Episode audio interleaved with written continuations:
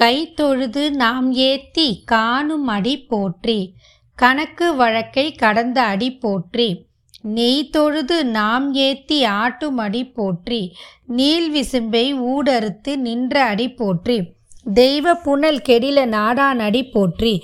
திரு வீரநட்டாது M Selvan அடி போற்றி. அரும்பித்த செஞ்ஞாயிறு ஏய்க்கும் அடி போற்றி. தெய்வங்களும் சித்தர்களும் இது உங்கள் தமிழ் பாட்காஸ்ட். வணக்கம்.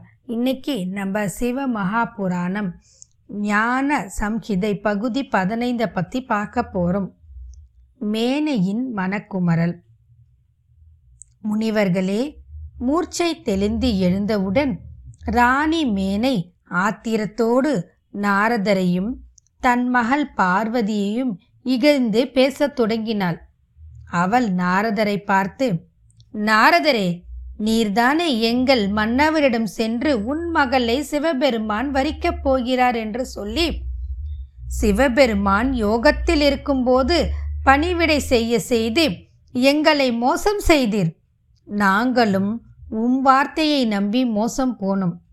அருந்தவ முனிவர்களாலும் செய்ய முடியாத கடும் தவத்தை பார்வதியும் செய்து முடித்தாள். அத்தகைய தவத்திற்கு இத்தகைய பயனானையா அவையை செய்தீர். நான் என்ன செய்வேன்? எங்கு போவேன்? கையில் விளக்கை ஏந்தி கிணற்றில் விழுந்தவளானேன். உமக்கு என்ன இதனால் கெட்டது? எங்களுக்குத்தானே எல்லாம் வீணாயிற்று. பார்வதியை திருமணம் பேச வந்த அந்த சப்த ரிஷிகள் இப்பொழுது எங்கே போனார்கள்? அவர்களை கண்டால் தாசி தாடி மீசையை பிடித்து இழுத்து விடுவேன். பீத்து எரிந்து விடுவேன். அவர்களுடன் வந்த அந்த அருந்ததியும் மிக கொடியவள். அவள் சொன்ன வார்த்தையாலும் என் புத்திரியின் சொன்ன சொன்ன சொந்த விருப்பத்தாலும் அல்லவா இப்படி ஆயிற்று? என் மகள் பார்வதிக்கு இந்த கல்யாணத்தை முடிவு செய்தது பொன்னை விட்டு கருகமணியை கை கொண்டது போல் ஆயிற்றே. அன்னப்பறவைக்கு பதிலாக காக்கையை பொற்கூட்டில் குடியேற்றியது போல் ஆயிற்றே. கங்கை நதியில் நன்னீரை குடிப்பதை விட்டு கிணற்று நீரை குடித்தது போல் ஆயிற்றே சூரிய ஒளியை விட்டுவிட்டு மின்மீனி பூச்சியின் ஒளியைக் கண்டு மகிழ்ந்தது போல் ஆயிற்றே சிங்கத்தை விட்டு சிறு நரியை பணிந்தது போல் ஆயிற்றே அரிசியை விட்டு உமியை தின்றது போல் ஆயிற்றே யாக விபூதியை விட்டு மயான சாம்பலை அணிந்தது போல் ஆயிற்றேன். சகல தேவர்களையும் விட்டுவிட்டு இந்த விகார ரூபியான சிவனை அடைவதற்குத்தானா என் குமாரி? மிக கடுமையான தவம் செய்தால் நாரதரே நீரும் உமது புத்தியும் உமது கலகமும் கொஞ்சம் கூட எனக்கு பிடிக்கவில்லை. அந்த பார்வதியால் எங்கள் குலம் ஒழுக்கம் திறமை யாவுமே வியர்த்தமாக போயிற்று. இவற்றையெல்லாம் கண்ணால் காண்பதை விட நாங்கள் இறந்து ஒழிவதே மேல். இனி என் கணவரின் முகத்தில் எப்படி நான் விழிப்பேன்? என் வீட்டிற்கு அந்த சப்த ரிஷிகள் ஏன் வர வேண்டும் எல்லோருமாக சேர்ந்து என் குலத்தை கெடுத்து விட்டீர்களே. நான் மலடியாக இருந்திருந்தாலும் நன்றாக இருந்திருக்குமே. அல்லது இறந்து ஒழிந்தாலும் நன்றாக இருந்திருக்குமே என்று பலவாறும் கவலையோடும் ஓலமிட்டு கொண்டு இருந்தால் மேனே. அப்பொழுது பிரம்மதேவர் அங்கு வந்து சேர்ந்தார். அவர் வந்த சமயத்தில் நாரத முனிவர் மேனையையே நோக்கி மேனா நீ சிவபெருமானின் இயற்கையான வடிவத்தை அறியவில்லை என்றார். அதற்கு நாரதரை சீறி பார்த்து ஐயா துஷ்டரே நீர் கொஞ்சம் தொலைவிலேயே ஈரும் நீர் எனக்கு ஒன்றும் சொல்ல வேண்டாம் என்று குமரினாள். அப்பொழுது அங்கே வந்து பிரம்மதேவர் மேனையை நோக்கி மேனா நான் சொல்லும் வார்த்தையை கேள். சங்கர பகவானே உலகங்களை சிருஷ்டிப்பவரும் ரட்சிப்பவரும் சங்கரிப்பவருமாக இருக்கிறார். நீர் அவரது திவ்ய சௌந்தரியத்தை அறியாமல் வீணாக துக்கப்படுகிறாய் என்றார். அதற்கு மேனை சுவாமி நீங்கள் எல்லோருமாக சேர்ந்து என்ன காரணத்துக்காக எங்கள் குலத்தை வீணாக்க முயற்சிக்கிறீர்கள்?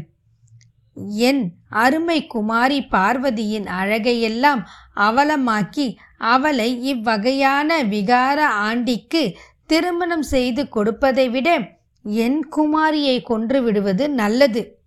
நீங்கள் அவளை சிவனுக்கு கல்யாணம் செய்து கொடுக்கும்படி சொல்லக்கூடாது என்றாள்.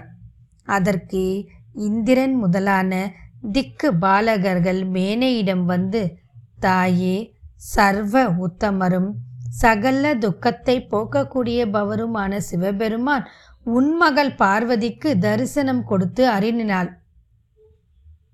அத்தகைய தரிசனம் வேறு ஒருவருக்கும் கிடைக்கத்தக்கது அல்ல என்றார்கள்.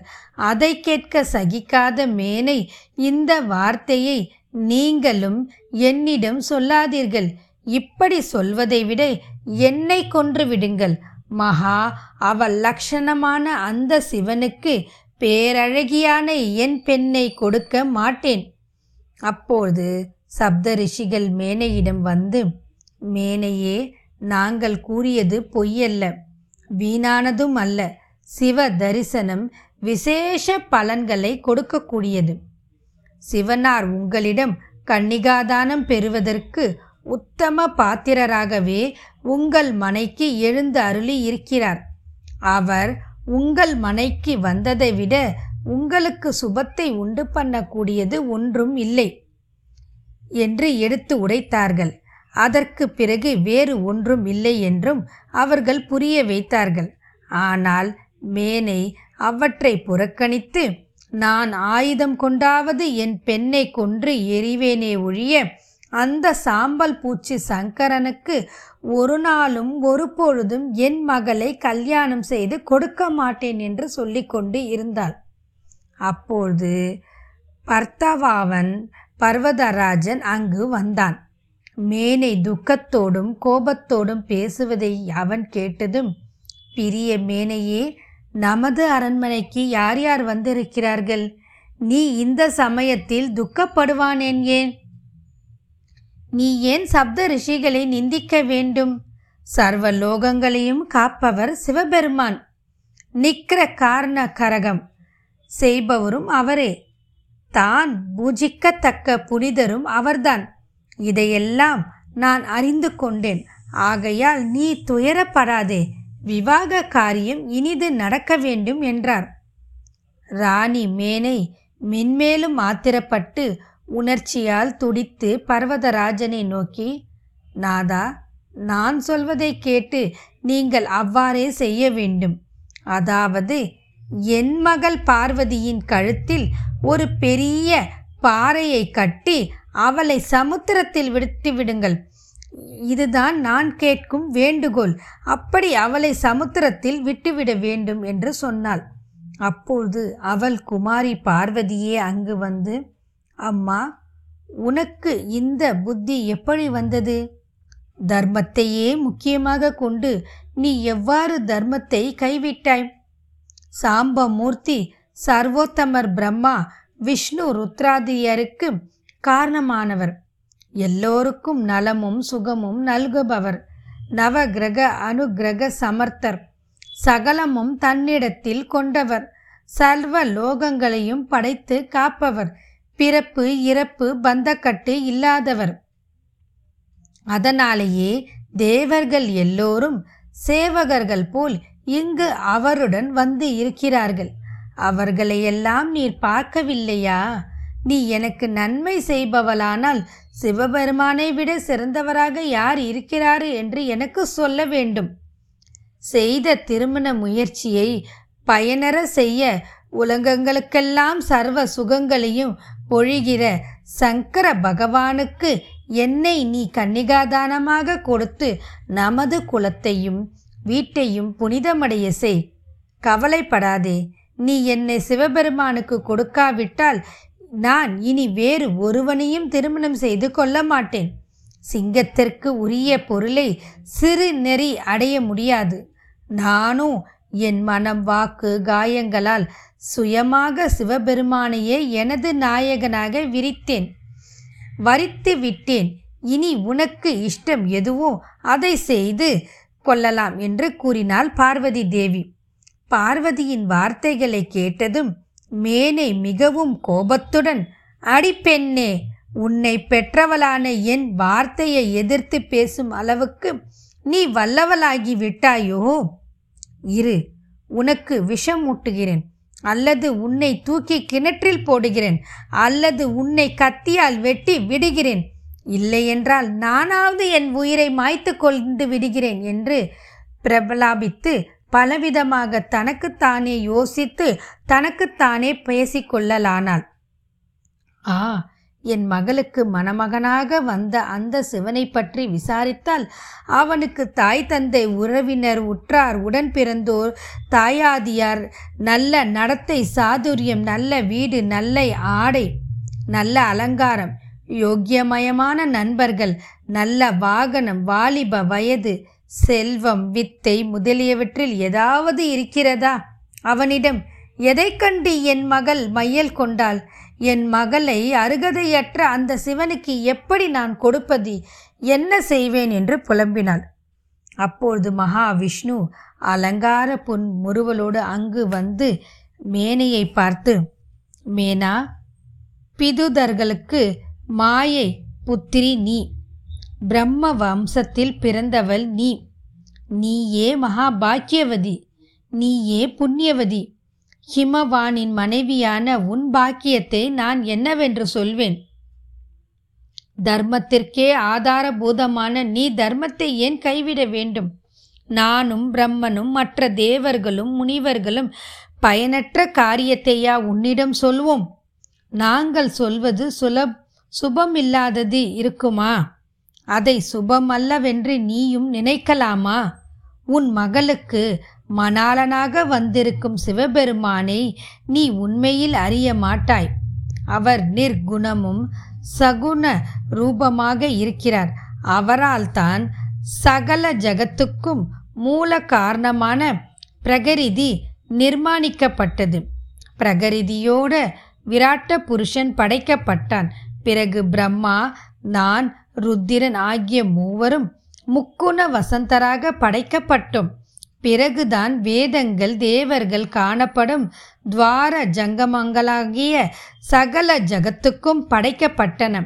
ஆகையால் அந்த முழு முதற் கடவுளாகிய முக்க பெருமான் குண ரூபங்களை யாரே அறிய முடியும்? நானே பிரம்மனும் ஆயிரம் ஆண்டுகள் செல்வதாயினும் அந்த சிவனாரின் பெருமையை சொல்ல முடியாது. சத்திய சொரூபனும் ஞான ரூபியும் வியாபப்பியனும் வியாப பாகனும் மூப்பு மரணமற்றவனும் பிரபுவும் உபாசிப்பவர்களுக்கு அருகிலேயே இருப்பவனும் பிரம்மன் ருத்திரன் தேவர் சூரியன் சந்திரன் கிரகங்கள் மலைகள் நதிகள் குபேரன் நான் ஆகிய யாவும் யாவரும் அந்த சிவபெருமானின் சிருஷ்டியே. ஒரு சிறு விதையிலிருந்து ஒரு பெரிய மரம் தோன்றி கிளைகள் கொம்புகள் இலைகள் முதலியன உண்டாவது போல் ஆதி பரம் பொருளான அந்த சிவபெருமானிடம் இருந்து சகல பிரபஞ்சங்களும் தோன்றின. ஜகத்தின் ஆரம்பத்திலும் முடிவிலும் சிவபெருமானே இருப்பவர். சிவமே ஜகத் ஜெகமே சிவம். நானும் சிவம் நீயும் சிவம். சிவத்தை விட இரண்டாவது பொருள் கிடையாது. அவ்வாறு இரண்டாவது பொருள் ஒன்று இருக்கும் என்று நினைப்பது அஞ்ஞானமே.